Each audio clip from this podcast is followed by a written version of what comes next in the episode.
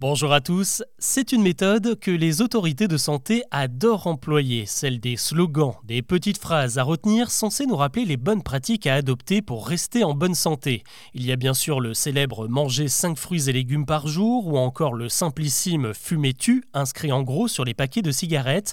Et parmi ces dictons modernes, il y a une autre recommandation que vous avez sûrement déjà entendue, celle des 10 000 pas par jour. En effet, pour maintenir son corps en forme et éliminer les excès de notre régime occidental, il faudrait réaliser 10 000 pas quotidiens, ce qui représente une distance de 6 km et demi environ. Ce chiffre est aujourd'hui ancré dans nos esprits. Il est même repris par de grandes entreprises comme Decathlon qui y dédie un long article sur son site internet avec des conseils pour atteindre cet objectif. Mais savez-vous d'où vient ce seuil symbolique des 10 000 pas? L'avez-vous déjà entendu dans une campagne officielle de santé ou lu en petits caractères à la fin d'une publicité?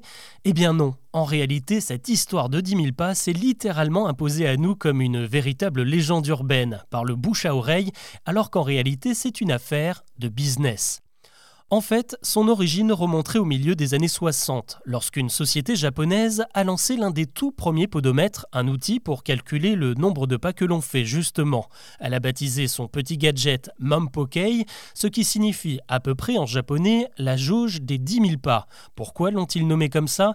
Tout simplement parce que le kanji, le caractère symbolique japonais qui désigne le terme Mampokei, ressemble à un homme qui marche. L'entreprise en a aussi fait son slogan Marchons 10 000 pas par jour. C'est vrai que ça sonne bien, ça motive à se dépasser, un peu comme le Just Do It de Nike. Et surtout, pour être sûr d'atteindre l'objectif, eh bien, il faut un podomètre. D'un point de vue marketing, c'est donc du pur génie.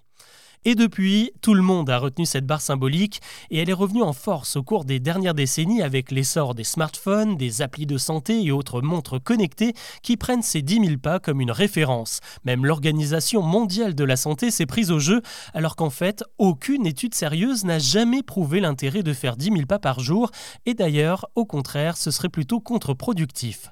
En 2021, des chercheurs américains ont établi que le nombre de pas à faire pour être réellement en bonne santé tournerait plutôt autour des 8000. Et une seconde étude de 2022 publiée dans The Lancet a même affiné ces chiffres 8000 pas si vous avez moins de 65 ans et 7000 pour les seniors.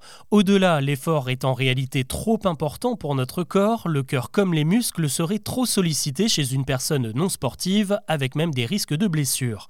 Encore plus récemment, des cardiologues européens ont établi que 4000 foulées quotidiennes étaient suffisantes, alors autant dire qu'avec cette histoire de 10 000 pas, on nous a bien fait marcher.